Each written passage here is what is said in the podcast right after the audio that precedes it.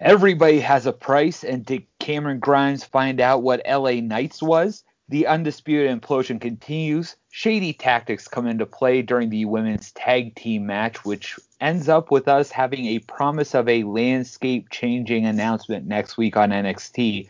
And tonight, me and Damian have a treat for you. We're so good to our listeners. So, how'd your Wednesday night go? We'll tell you how ours went. Find out now on the NXT Hot Tag.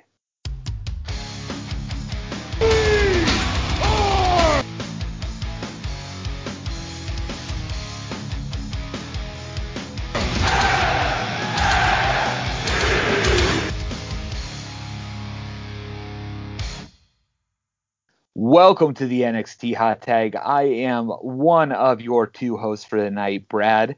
Uh, you can find me online on the Twitter machine at Pedersen Reports, P E D E R S E N Reports, and over there is my furry little friend Damian.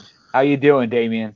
I'm doing well. You can find me on the Twitter machine at D Miller Games, and uh, I- am glad that we got the the shout outs uh, from the beginning out of the way because we have a big treat for them. This might be a little bit longer than our normal episodes for the hot tag. Yeah, we're finding our way, and uh, our way has grown a little bit. And we're not talking the therapy way of Johnny Gargano and all that nonsense that happened tonight. But our yes. way is taking us to another realm. The hot tag, to explain the full intention behind this ta- or name of this podcast, is we're going to be tagging in and out from NXT to, dare I say, AEW to see what was going head to head and how things went on the other black and gold brand that runs Wednesday night. So, uh, Damian, I know you're excited about this. You are our AEW man, and I am old man NXT over here. Yeah, I it was kind of a thing that we were discussing after last week's podcast where we were like, you know, we can watch both. We might as well do both because it's a little bit easier for me to kind of watch NXT but hear AEW because I, am bigger on AEW than I am NXT. I think the stories are a little bit more compelling and the in ring is a little bit better for me. But that's me. You, on the other hand, prefer your NXT over AEW. So Absolutely. Being able, being able to encompass both, we grab both audiences, and we're not excluding anybody on the Wednesday Night Wars because we are all inclusive. So Absolutely. And it's it's the way I look at it, everything is a flavor of ice cream. I'm not a big chocolate guy. I like my strawberry better. Damian, you might be the other way. So uh you know, let's have some ice cream tonight. let's have some ice cream, and uh, boy, the chocolate ice cream was a little bit better than the strawberry in my eyes tonight. Yeah, well, sometimes you get a little more seeds than you want in your uh, strawberry ice cream. I was gonna say vanilla, but I don't want people to think that that means I'm boring. So, uh, you know. Well, I mean, listen, vanilla just goes with everything. It does. It really does. And uh, yeah, call me vanilla. So uh, let's start off with our first scoop. We opened up NXT tonight with a match between the tag team champions Danny Burch and Oni Lorcan taking on Timothy Thatcher and Tommaso Ciampa with the titles on the line. We got a very quick, well, not very quick, but a quick enough technical mat match as far mm-hmm. as tag team goes. Uh, Thatcher and Ciampa always deliver, as do Burch and Lorcan. Uh, and despite their best efforts, Imperium came out with a distraction on Thatcher and Ciampa, And uh, we see the tag team champs retain. What do you think about this? Uh, so I thought it was a really good match. NXT was a two match show for me tonight. Um, it was the opener and the main event. Um, sure. And, and, a couple and a couple decent things here and there. Uh, I, I I caught at the very beginning of NXT we had Timothy Thatcher talking to Marcel Barthel, and that intrigues me because if we can't get Walter from the UK over here to to NXT proper, I would love to see Timothy Thatcher join Imperium. Yeah, I think they were teasing that pretty strong. Uh, Ciampa was pretty much saying, "Nope, not going to happen." Which, uh, you know, if you like your herrings red, that's a good one. Yeah, and uh, Ciampa likes his herrings gray, as proved by his beard. But I, I thought that this was a great match. Um, I, I, it's four guys that can go. You know, it, it, Absolutely. A, a, pretty good submission, technical brawling kind of style. It was hard hitting, technical. You had a lot of submission work, a lot of uh, joint manipulation and stuff. It was it was one of my favorite uh, moments of NXT tonight, and that went head to head with Cody and Red Velvet taking on Jade Cargill and Shaquille O'Neal. This opened the show, which I was very surprised at. I thought it was going to be the main event, but they got everything started off really well. Uh, I, Red Velvet and Jade Cargill took most of the match. Shaq taking a massive table bump that I was not expecting. Never in a million years. And Jade Cargill wins with it looks like a, uh, a it was a butterfly face buster. So uh, a, a, very impressive move over Red Velvet. Uh, let's talk about that table bump because I didn't even see this coming. I thought it was going to be a whole bunch of people landing on Shaq, but I didn't see him taking that bump from the apron through two tables. When I saw Cody running at him and doing that flying crossbody towards him, I thought Shaq was basically going to back body drop Cody through the tables, and that yeah. was going to be your big table bump. But to see Shaq go through, I mean, talk about jarring. That's something you, you don't see celebrities taking bumps that big. Uh, it's it was a hell of a match, and honestly, I think that tonight this is one thing we saw. We saw a lot of uh, more. I don't want to say gimmicky matches, but they were definitely definitely more attraction matches uh, on AEW going up against NXT tonight. Yeah, I will say that this wasn't the strongest AEW Dynamite episode either for me, but it had a lot a, a lot more moments that I was drawn to over NXT tonight, and this was one of them. I was watching the Oni Lorcan match over here on my right, where my other TV is set up, because I have two like 40 inch TVs in my bedroom that my computer yeah. is set up to. And um, I was watching the tag match over here, but I was listening to the AEW one, and I kept having to look at the AEW match. Shaq looked good. He really did. He was in. He looked like he could just get back on the court at any time. And yeah. man, when he popped that one flex, uh, when he sort of just put the one arm up, I was like, damn, does he have a basketball in that bicep or what's going on? Because Shaq. You're not freaking kidding. Yeah, Shaq was impressive, and to think he's been retired now for how long from the NBA? my gosh, his worst shape would be my dream shape, and he is definitely far from his worst shape.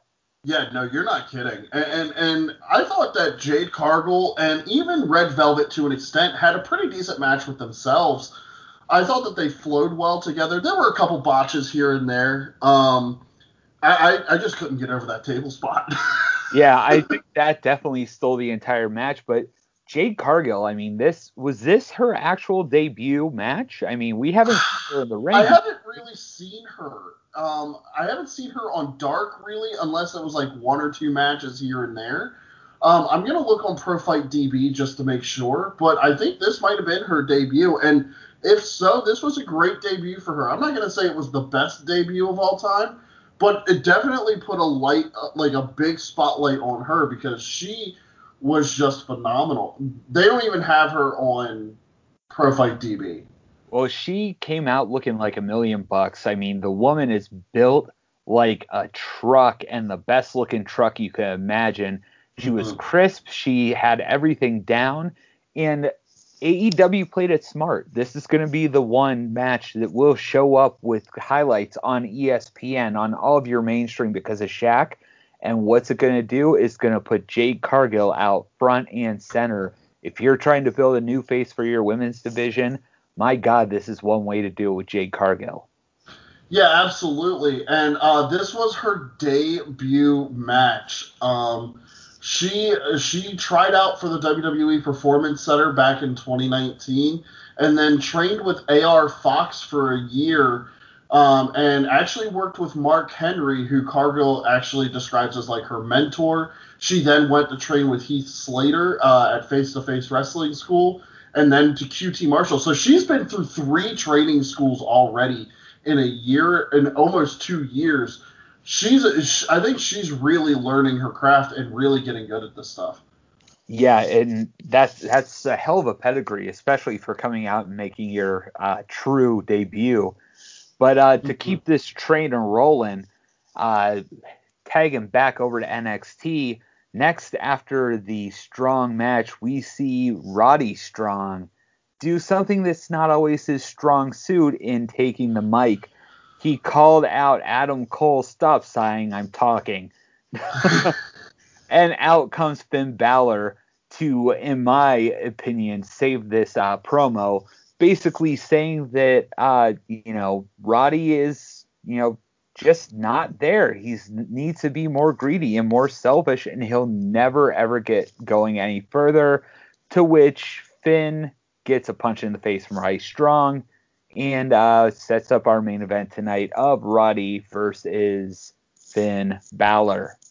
Yeah, and also Balor then challenged Adam Cole next week for the NXT title during that promo, which was then confirmed later in the show. It seems like they're really hyping up next week to be like a takeover level show. They really do. They've got uh, women's tag, or well, they're they've got the women's tag team announcement. Which what do you think that could be? Do you have any uh, idea? Uh, maybe a tournament to face the women's tag champs at Mania. Well, I'm thinking that they actually might just give NXT's women their own tag team titles because it's too frankly, many belts. Well, they've got so many women down there. I mean, it's a good way to get more women out on the main show. And uh, if they are going to have this second NXT show, this basically NXT's NXT, uh, you know, they'll have the talent to support it. I think. Yeah, and that's fair. Like, I can see them doing their own tag division, their own women's tag division. I think that's just too many belts for NXT. There, there's too many belts in WWE. Like there, there's too many straps. You need to you need to make the straps feel more important, not add another one in to dilute something that's already diluted and oversaturated. I, I, I like the women's tag idea. I like personally the women's championship only being one person from each brand, like they had back in the like the original Raw versus, and SmackDown days. Mm-hmm. One champion to go between both brands. And I don't mind like two secondary titles for like a Raw and a SmackDown, or three secondary titles now, I guess, with NXT having the North American title. I don't hate that. But I think there should only be one champion across all three brands, like one overall champion. Because then those secondary titles mean more, then the women's title means more, then the tag titles mean more. I just, I don't know. I feel like there's too many belts here, and if they're introducing a women's tag belt, I'm just I'm not here for it. But this this promo was hot garbage until Finn Balor came along. Roderick Strong is a very bad actor. He is, but my God, the guy can go in the ring, and that's what's important to yeah. me. What I would Absolutely. do is get him a mouthpiece, man. Get him. I, I mean, I hate to say it because you don't seem on the or don't seem to be on the same level right now but give him Malcolm Bivens. Put Bivens with him, and you've got the the muscle, you've got the talking, and I think you've got something good. I think you have something there with like Malcolm Bivens almost being a similar to my old school Ring of Honor fans, a Prince Nana, like leading like this um this stable of people, or even like a Truth Martini, even. Um, and I feel like you can make those kinds of connections with Roddy since he was in Ring of Honor for so long. But I, I just, I don't know, man. Roddy's great in the ring, but he cannot sell you on anything on the mic. And speaking of not selling me anything, AEW Uh-oh. had AEW had a squash match that I was just not a fan of, and it was Rey Fenix and Pac versus I think John Skyler and somebody else. I, I didn't really get their names. I think they said Deep Three, which uh, you know maybe it's just my ignorance of uh, the under undercard but I mean, I've never heard of them. Neither have I. So I'm glad I'm not alone on this I one. Don't, I don't have seven hours to watch AEW Dark every week. Um. but uh, so, something that happened before this match, though, Sh- or uh, Tony uh, Schiavone, I can never say Shivani. There you go. Shivani. Schiavone goes out to see if he can find Shaq in the ambulance, and he opens it up, and magically the big man is missing. Guess he uh, lummoxed back off, and uh, you know I don't think we're done with Shaq in AEW. No, uh, maybe that's what Paul White is like, kind of teasing of like, oh, I know somebody that's signing with AEW, and maybe Shaq signs on for like a multi-match deal or something like that. Like, I don't know where they're going with this. It was a little weird. yeah, yeah. I mean, there's, there's, lots of possibility, but uh, yeah, this Fenix and Pac match. Uh, I'm glad to see Fenix and Pac doing anything they want, like getting yes. out there doing things. But it needed to be a little bit more competitive. Even if they would have thrown out Luther and Serpentico just to yep. make it a little bit more name recognition, uh, just something more, just or build like, these guys up. Or like Bear Country. Like I feel like you could have did something with like Bear Country since they're in the Casino Battle Royal tag match, uh, tag team Battle Royal thing that they're doing at the pay per view. Get Bear Country on the freaking on TV. Yeah, that. But my thing is, I think that they did this purposely to keep all the tag teams looking strong going into this Casino Tag Team Battle Royal. You don't want Maybe. somebody going in with a loss. So, you know, throw a couple of the jobbers out there and let them go. This match, I think you could have gone without. Maybe given yeah. a couple more minutes to, uh, you know, the Jade Cargill Shaq match. Uh, you know, there was, I think there was a little bit more in the tank for all involved, except for Shaq. But he did disappear from an ambulance, so hey, there's something. Yeah. Um, and then we got into like the beginning of the town hall segment with MJF and Y2J during this promo segment, but uh, we can encompass that because that was like a 15 minute segment. Yes, so we're gonna actually tag back to NXT, and we've got the way in therapy, and uh, it is not the way I want to see this go. So we're actually gonna skip this and go on to somebody that we can both agree is one of the most entertaining parts of NXT. Our man Cameron Grimes. He wants to rename the CWC to the CGA for Cameron Grimes Auditorium. Sign on the dotted line. I'm here for that. And uh, Regal approaches them about cold cocking that guy last week. Uh, you know, and basically now he's blaming all of his problems on Ted DiBiase, which, hey, maybe we'll get a million dollar man cameo at some point. But man, Cameron Grimes is on a roll. Yeah, I loved uh, the Cameron Grimes segment. I hated the uh, the therapy segments throughout the night. I'm gonna be honest. Thought they were all stupid. I, I, really couldn't get into them. I turned them off. I was just like, okay, we're going to go watch something else now on AEW. Um, Cameron Grimes, though, as soon as he popped back on, I turned that audio right back over to that one because I was just like, oh, I need to hear what he's saying. And oh, it was just great. It was great. Um, and he tried to bribe William Regal. He tried to bribe the lawyer. Um, and then he got signed to a contract in a fight tonight against Bronson Reed. Bronson Reed is a mammoth man, and you could tell that yes. Cameron Grimes was not into this idea at all.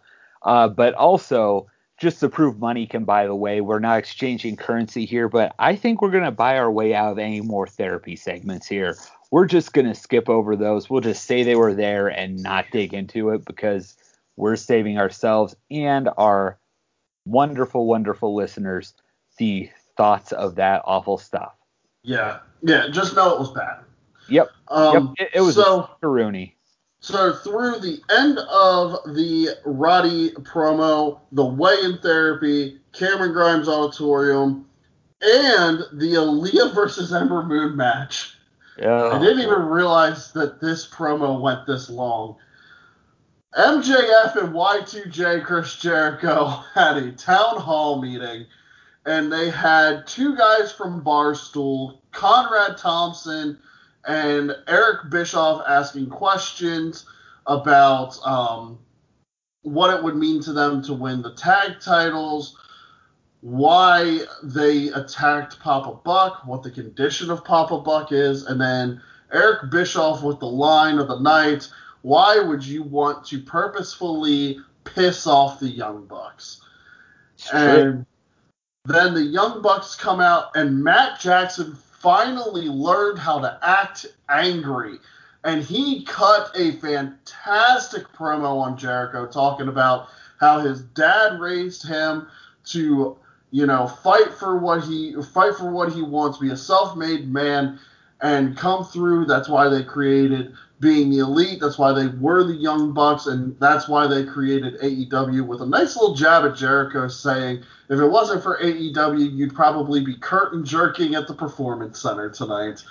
and uh, great line. And then they super kicked uh, MJF and Chris Jericho. A big brawl ensues between the elite and the inner circle. The Good Brothers come out. They set up tables and lay Ortiz and Santana on them. Nick Jackson does a swanton bomb from the top of the entranceway to through a table to Santana. Simultaneously, Matt Jackson jumps off the stage with an elbow drop to Ortiz through a table um, at ringside. It was absolute carnage, but a great way to sell the the match for Sunday. Absolutely, and I think that's the trick for the Bucks. The Bucks are fantastic in the ring. They're a little lackluster at time on the mics. Mm. But the thing is, you give them something to be passionate about, and boy, do they let that show.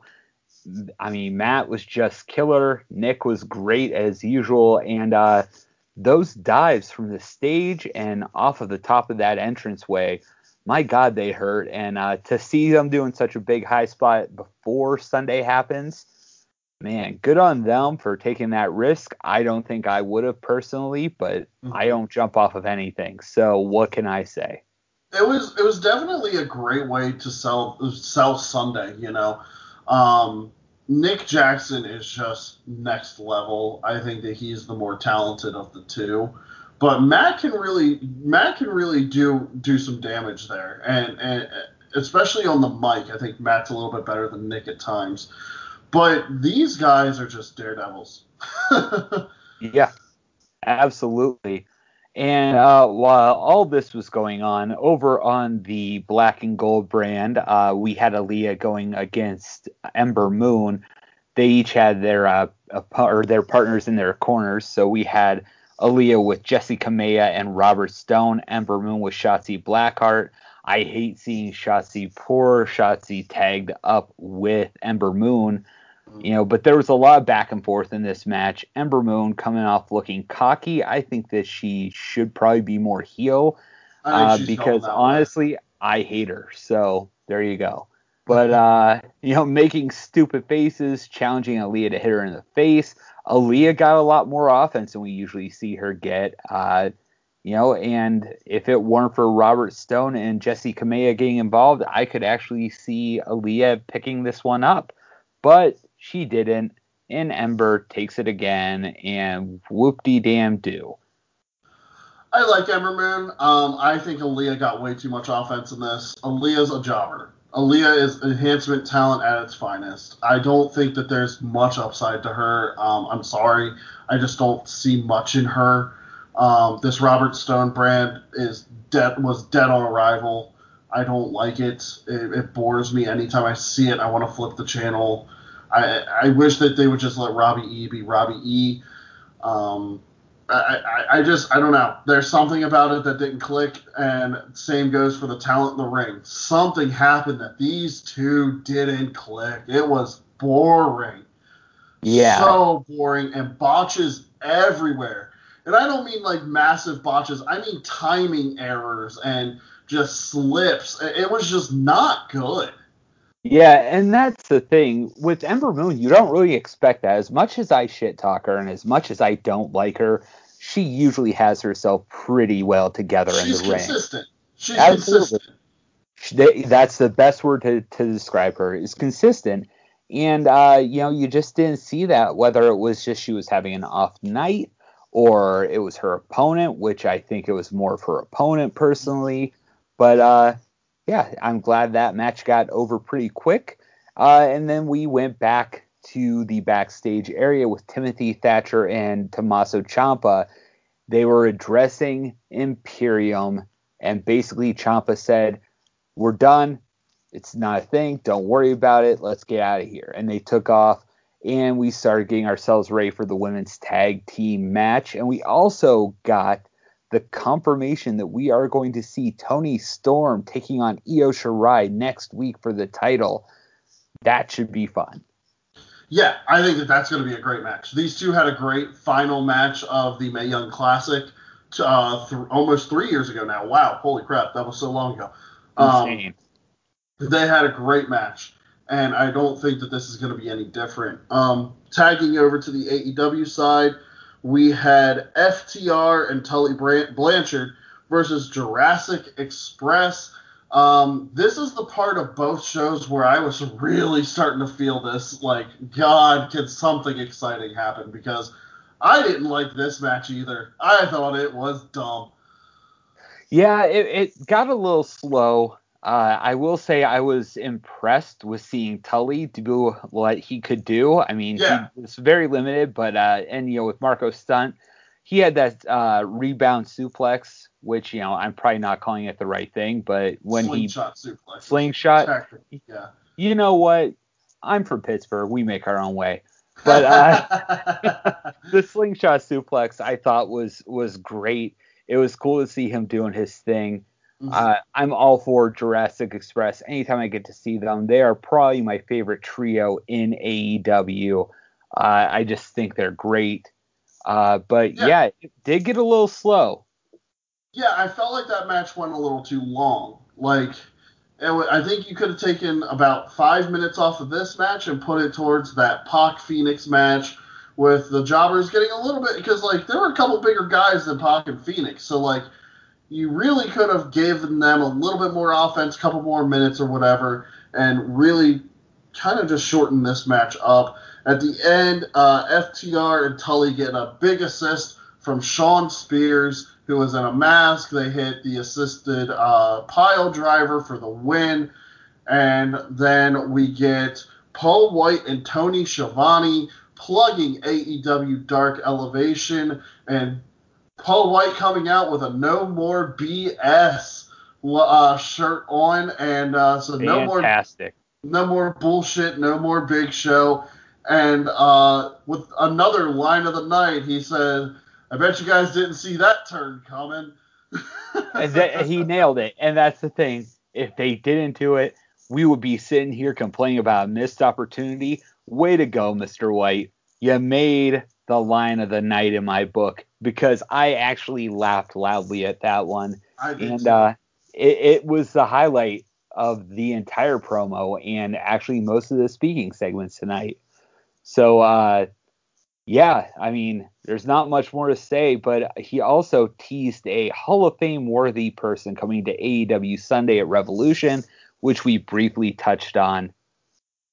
But not the one you're thinking. So he said it's not gonna be CM Punk. I know it's not gonna be CM Punk. I don't yeah. know who it's going to be though. I'm very intrigued because I, I feel, too. I feel like they're gonna be in that face of the Revolution ladder match.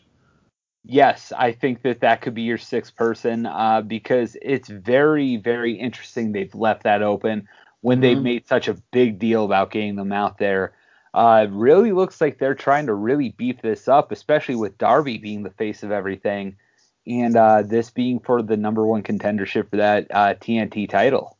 Do you have any clue as to who it might be? Do you think maybe it's somebody from New Japan, somebody from Impact? I'm I'm honestly scratching my head. I have no idea. I mean, look how they they got one over on everybody with uh, Paul White coming. Nobody saw that coming. Yeah. So really, just you know, going through my ideas, I have none. I can't think of a single person it could be. The only person that I could see it being, um, they did it. Re- they did talk about this on Busted Open this past week. Mark Henry said he's not done. That's very true. And, and I uh, could I could potentially see Mark Henry being in here saying that he wants to go out on his own terms have a couple spotlight matches in AEW, and then kind of kick rocks afterwards. I could see that being the case, but I could also see it being like some young talent that nobody's thinking of. Yeah, that's that's what makes this so exciting is it could go either way. Mark Henry's saying he's in the best shape of his life. He's cut mm-hmm. weight. He's down in the lower 300s, which for him is is very small. Yeah. So I mean, that's that's great, and uh, I love Mark Henry. The guy is he can do nothing wrong in my book. He's always been one of my favorites from the Mr. Olympian gimmick that he came in with all the way through the pink jacket. And uh, yeah, if that is Mark Henry, that's another WWE lifer that's going to be jumping ship. And, you know, that's got to really get some people worried over at the uh, Titan Towers. Yeah, I mean, this will be the third uh, third of the top five longest tenured wrestlers in WWE that are jumping ship. I mean, you had Goldust who was up there, Mark Henry, and and Big Show. I mean, if, if Mark Henry comes, that's that's got to piss some people off. Absolutely. And uh, so while people are getting pissed off in Titan Towers, here's another match that kind of pissed us off. We had Dakota Kai and Raquel Gonzalez taking on Damien's personal favorite tag team of Nia Jax and Shayna Baszler. The one note that was very positive I had about this is there was a good callback at the beginning to the Dakota Kai Shayna Baszler feud, and I thought that was good. And also, I think Raquel Gonzalez can make just about anybody look good in the ring. That woman is the future. Yeah, she's really outshining Dakota Kai. Like she's really outshining Dakota Kai at this point. And um, the only thing I'm gonna say, uh, towards the end of that match, uh, Nia Jax tried to fucking kill Dakota Kai. Yeah. With that military press slam. Yeah, that was that was that was scary. That was scary. Nia Jax is an issue. And nobody in WWE is addressing this. She needs to be back at the Performance Center. She needs to learn how to work. She's one of the most unsafe people I've seen since Bill Goldberg.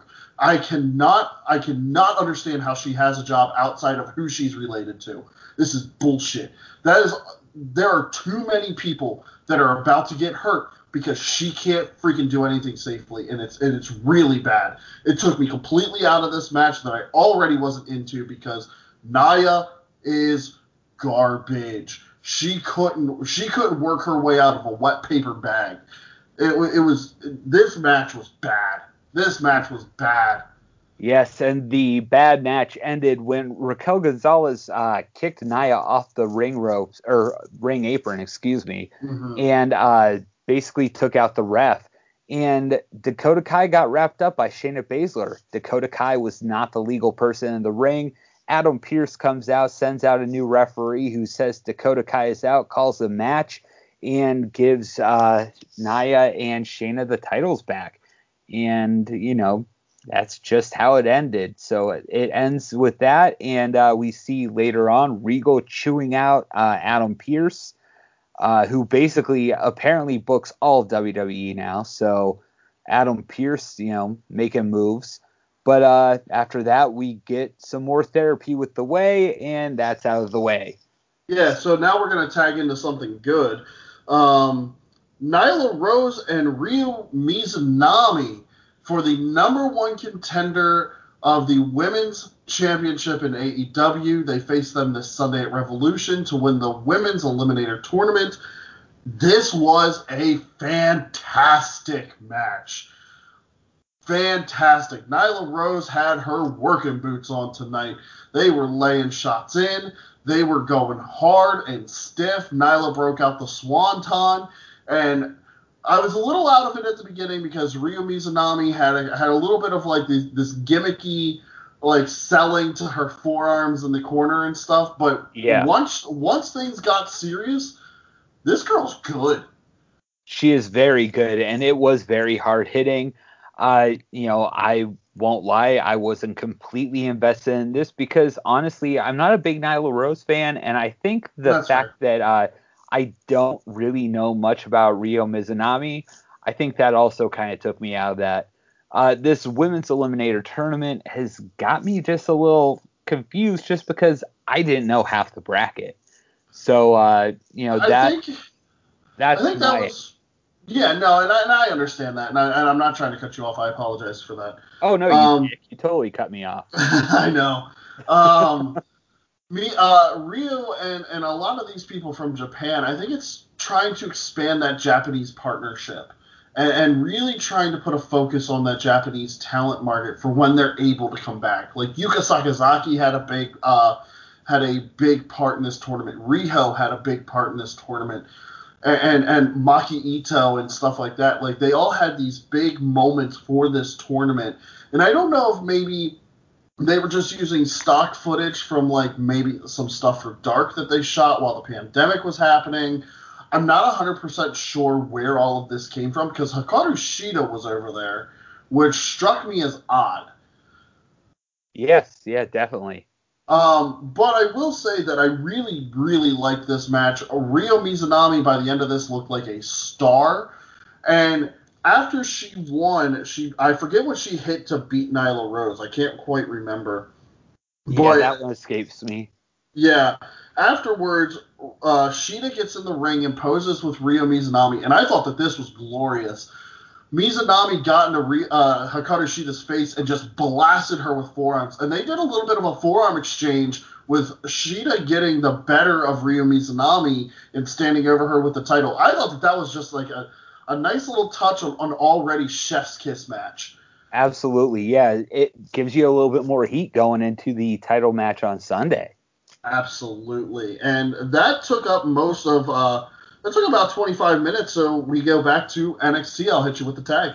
NXT. So we got LA Knight teasing he's going to make his debut next, but before that happens, we get a very cool Swerve Scott promo he says that the CWC is his house and he's here just for his opportunity. And the reason that he's dangerous and savage is because he's just different and doesn't care anymore. So we're adding some more layers to Swerve, which I'll always take. Mm-hmm. And then we go to more talking in the ring with LA Knight saying he's waited too long to come here and talk. This is not his dream to get in the NXT ring. It's his business. He's here to whoop some ass. Name drops Johnny Gargano, Kyle O'Reilly, Adam Cole, and Finn Balor. Says that they can do all their quote unquote fancy kicks, flips, and dives, but he's gonna meet the or he's not gonna meet them with flash and pizzazz, but he's just gonna beat their ass. He calls himself the last of a dying breed. And it's interesting that uh, as he was getting out of the ring, in comes the colossal Bronson Reed. They give each other a dirty look, and uh, yeah, we go to a commercial to come back to Cameron Grimes, our main man, coming out to his new hip hop song, throwing bills in the air, making it rain everywhere. He even offers Bronson Reed some cash to get out of this match, but it just doesn't happen.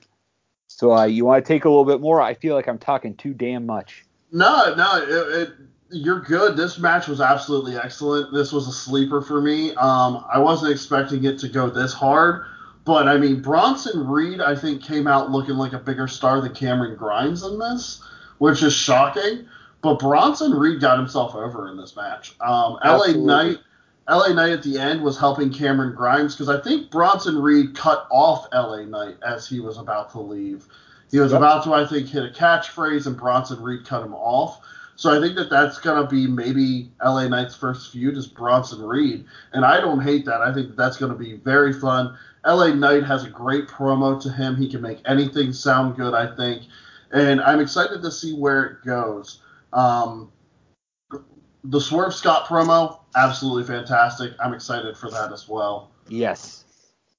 Uh, over to AEW, there was some more talking in the ring, and but this time it was with the icon Sting, who summed up everything that's happened over the last couple weeks, saying, "I thought I was ready for a fight until two weeks ago when Brian Cage power bombed me." And well, Brian Cage, it could have been the worst thing you've ever done because it knocked off all the rust and everything like that. I am here for a fight. I am here for a street fight he gets interrupted by Ricky Starks, who says that he respects Sting, but he's still no icon. And he slaps Sting in the face, who then just goes to town beating the crap out of Ricky Starks, beats him out of his shoes and shirt, hits a Stinger splash, a Scorpion deathlock, and then Hobbs and Hook come in, and Hook tries to choke out Sting, who attacks him, and then Cage comes in, trying to get Sting up. Darby Allin jumps on Cage's back and they tag team Cage to send him running, and the baby faces stand tall. Uh, it was a great it was a great segment, but I'm I'm tired of seeing the same segments now with these four. Yeah, and hopefully, uh, you know, that pays off big this Sunday night. Uh, I just I love the fact that Sting literally slapped Ricky Starks out of his shoes. Uh, I'm also uh, glad to see Darby come out for the save. Darby Allin again, one of those guys that I think just has unlimited everything. He's got all the tools. Let's just get him in this uh, match, get Sting out of the way for him, and uh, yeah, where do you think Sting's to go after this?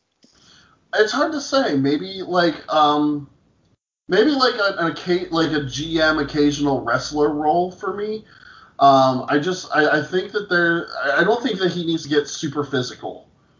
Like I think he needs to kind of just cut promos and, and be and, and just be that icon, but it but not always wrestle. I agree, and uh, you know I think that uh, you know that sort of hybrid position would be good. Sort of make him like the Brock Lesnar match, basically mm-hmm. that you know it's the big attraction, and that's what you work your way up to. I think that'd be a great position for Sting, especially at this age. Yeah. Uh, you know, so next we go back over to NXT. We find out Kacy Catanzaro has a partially torn LCL. She's going to be out for a little while. Kayden Carter vows to avenge her against Xia Li next week. Uh, there was some more therapy. We skip that mm-hmm. because mm-hmm. you're welcome. Uh, and then uh, yeah, let's head back over to the world of Daily's Place. Yeah, over in Daily's Place, we had Preston 10 Vance taking on Max Caster for the fifth spot in that Face of the Revolution ladder match.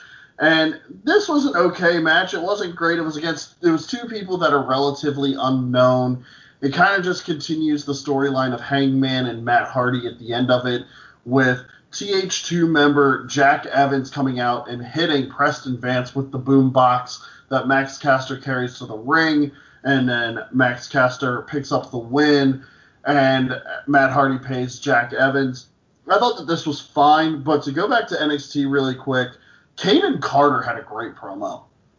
Yeah, yeah, you don't really expect that for her. She's no. not really been a talker, and uh, I will say the one thing that distracted me is the three lip rings. I just kept thinking, man, I hope she doesn't get those caught on anything in the ring. but uh, I think she takes know, them out in the ring. Good, good, because goddamn.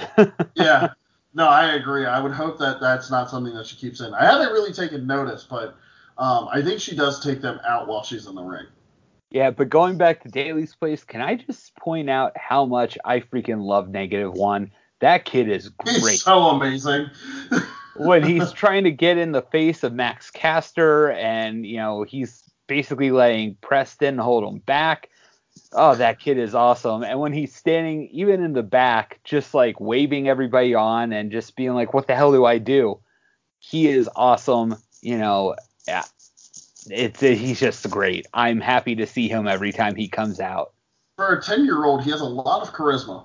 yeah, my God, I wish I was that charismatic now, but who? He was great. Uh, uh, how do we how do we get negative uh, negative one for an interview on a podcast? Uh, he would need a signed permission slip from his or from his mother. So uh, yes, you know, there's that. But uh, you know, it, it's good. I mean, he was great, and he actually, to me, he's one of the things that makes the Dark Order that much better. So yes. glad to see him doing his thing. Next, we're jumping back to the land of the CWC, or actually, I'm going to call it the CGA because I think it should be the Cameron Grimes Auditorium.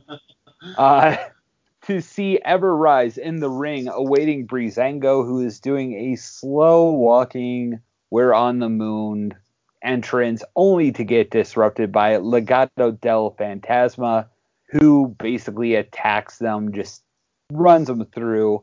Uh, then they go after Ever-Rise, who tries to walk away, but Santos Escobar comes out, nails them both from behind, and uh, basically says, Don't mistake last week for weakness. We are here, and we're going to take out everybody and anybody in our way.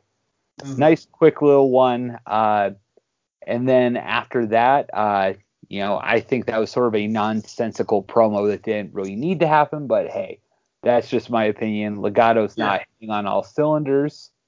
But uh, we then get the reveal from Regal that the women's tag team champion match shenanigans are going to cause a landscape changing announcement next week. Yes. Yeah, and then we had um, officially announced it was Io Shirai, Toni Storm, Adam Cole versus Finn Balor, and we had officially announced Kayden, uh, Carter versus Xia Li for next week as well. So they're really setting this up to be a very, very big edition of NXT. Yeah, it's going to be a hot edition, and honestly, I'm very excited for it. Mm-hmm. You know, sure, we we don't look at ratings here on the hot tag, but you know, uh, with AEW consistently doing better in the ratings, I think that this just proves that competition just breeds excellence, and yes. it's bringing out the best in NXT, in my opinion. So I am happy to see competition when we see competition. Absolutely, I 100% agree. Um, over in AEW, we closed out with the main event: Hangman Adam Page and Johnny Hungee, John Silver versus Matt Hardy and Marq Quen. Um, I thought that this tag match was fine. I think it just builds the bromance between John Silver and Hangman Adam Page, which I'm all here for, especially Absolutely. with watching being the elite and seeing their interactions on there. It is just absolutely fantastic. I love them. I need more of them. And Hangman Page and Johnny Hungee get the win after Hangman blasted Marq Quen with a buckshot lariat. Oh my god, it was beautiful. It was gorgeous, and he stared down Matt Hardy as he pinned him for the one, two, three. Then the heel teams that Matt Hardy's paying off come out and attack Page and Johnny Hungee, and then the Dark Order led by Negative One came out. Negative One's in the back shrugging his shoulders because he doesn't know what to do, and then all of the Just tag teams that. came back. Uh, all the tag teams came out and brawled to close out Dynamite. I am, like I said, I'm down for anything that Negative One does, but. I just think that with this whole feud, the one thing I'm taking away is Hangman Page is head and shoulders above everybody else involved in this. He is such a goddamn star. Uh, you know, I just think that uh, after this, I'm hoping that you know he gets launched back up into that stratosphere. I would love to see actually a Hangman Page Darby Allin feud. I would like to see him maybe not go for the title quite yet. I don't think we need to see Hangman and Omega again, but uh, I definitely think that we should see him looking at a title. I would love to see him facing Darby, um, and I would also. I, I want them to hold off. I want them to. I want them to hold off on Hangman and the AEW title for as long as they possibly can don't hotshot this. Let Omega have a year plus run with this title, doing what he's doing, and then have Hangman be the first person to kick out of the one winged angel. I agree. I just think that Hangman is so good. He's got so much going for him. That buckshot lariat is one of the most realistic, dangerous, hard hitting moves that I love mm-hmm. to see. And I mean, oh, did they sell it tonight like a million and a half dollars? Yeah, because right before it, I love the way that they set it up too. They had John Silver hit that German suplex. Marq Quen popped up and just ate that buckshot lariat. Overall, mm. I I love tonight's Dynamite. There were a couple misses, but overall, I, I really did like it. Yeah, Dynamite. Uh, I'll save this for our overall thoughts. So, uh, you know, cliffhanger for the next like two minutes. Yeah. So uh, we're going back over to the CWC, and we got Balor versus Roddy Strong. One thing that we noticed right off the bat, Roddy's coming out to his own music, own music. nothing undisputed at all.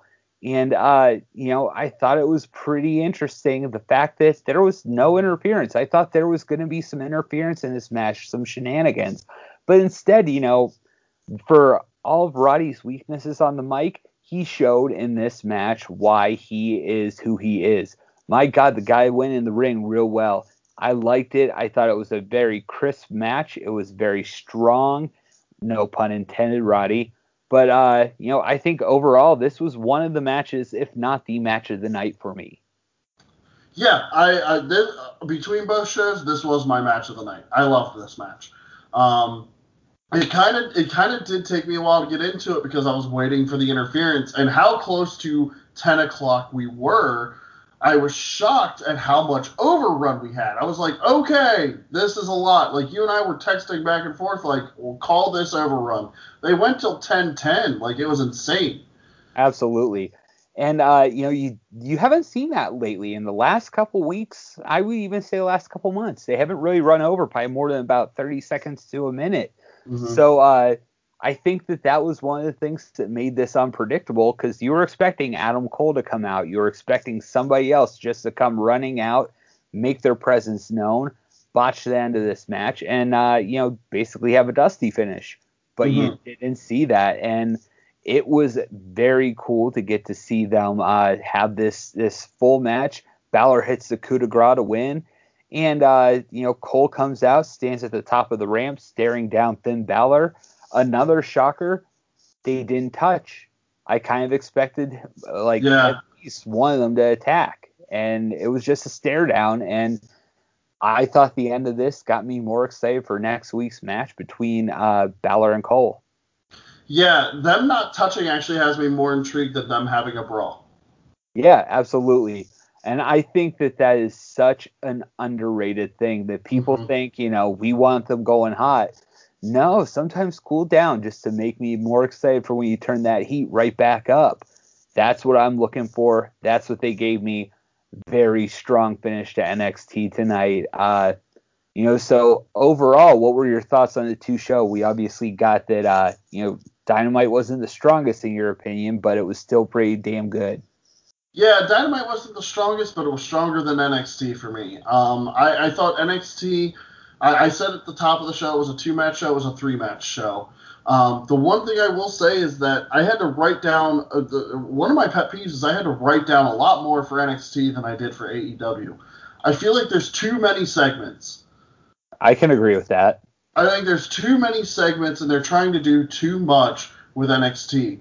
I remember when they first moved to USA before Vince got his hands in it and everything. It was it was similar to AEW. They both had a very similar show, wrestling heavy, promo light. And and AEW stuck with it. Now NXT is going promo heavy like the rest of WWE, and nothing special about it anymore, outside of the outside of the uh, slightly longer matches, and the in-ring talent is overall better than on Raw. But in my opinion, I feel like they're just becoming formulaic.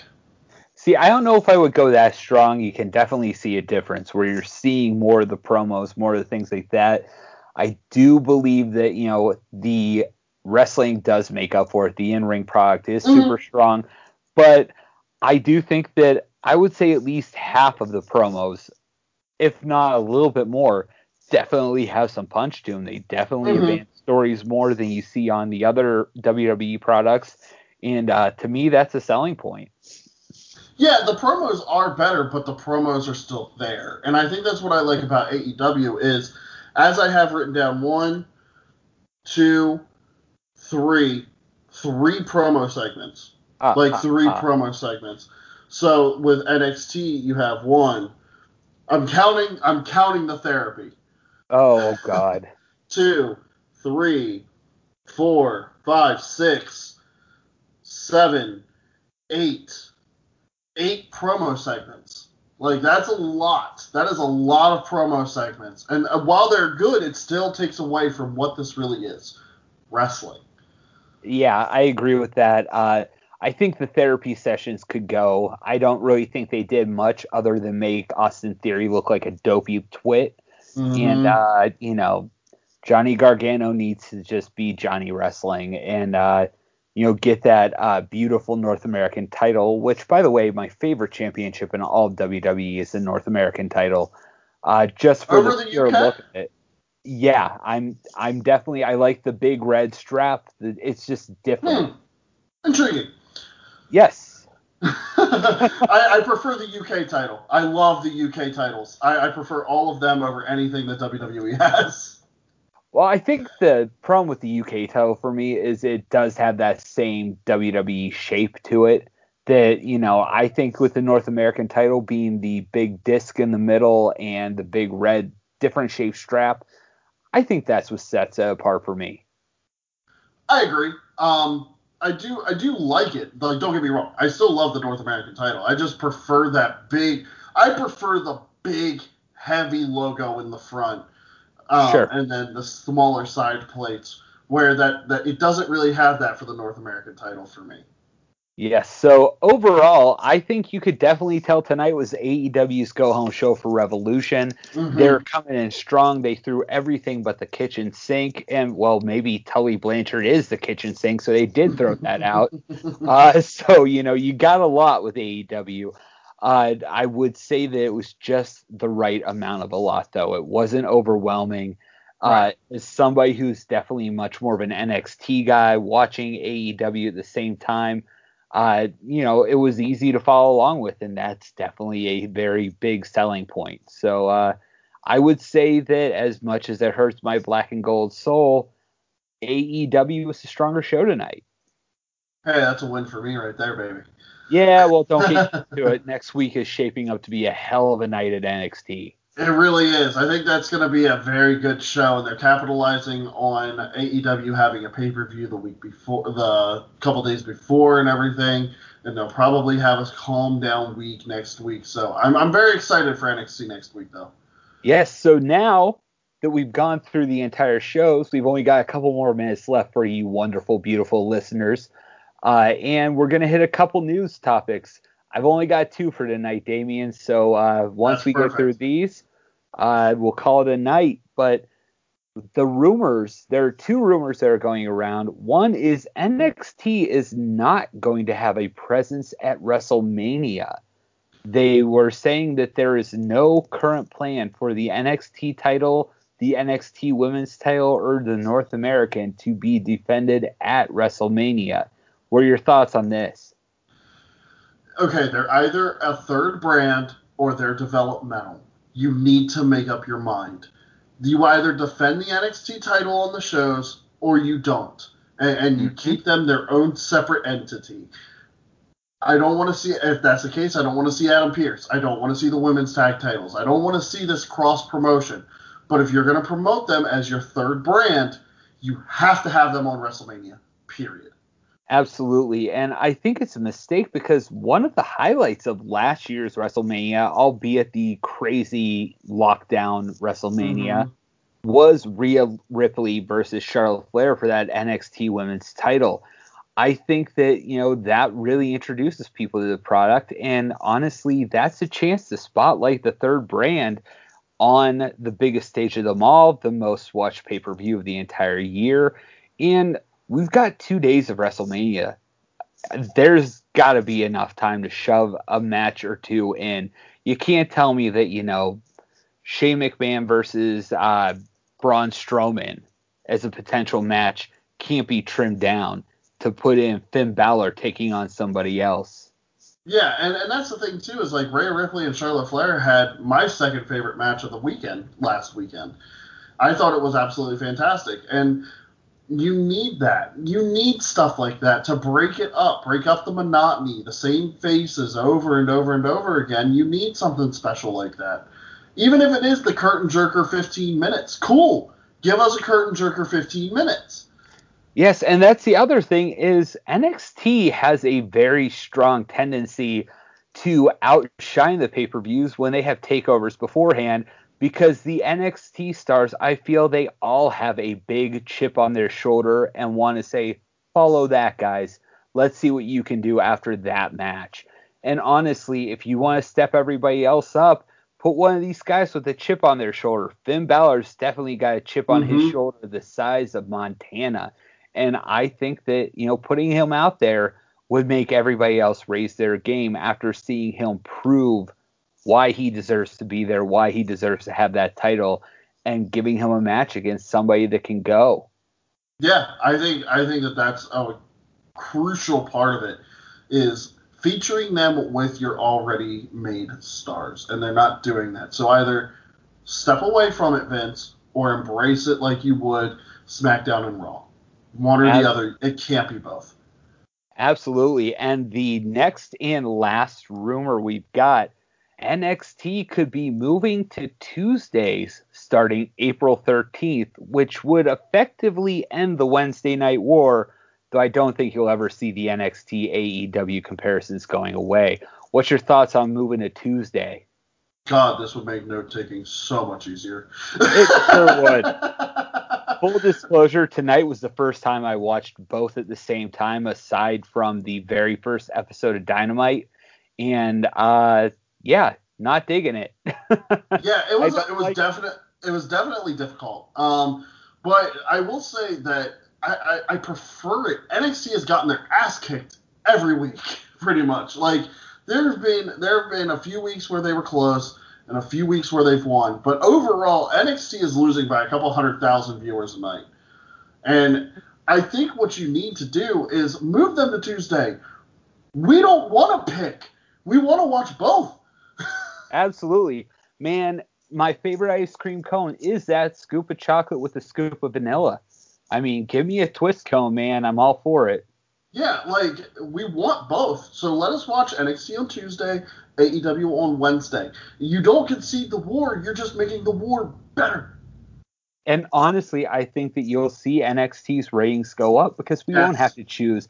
I think you'll actually see how the shows compete against each other. You'll get a fair and equitable battleground.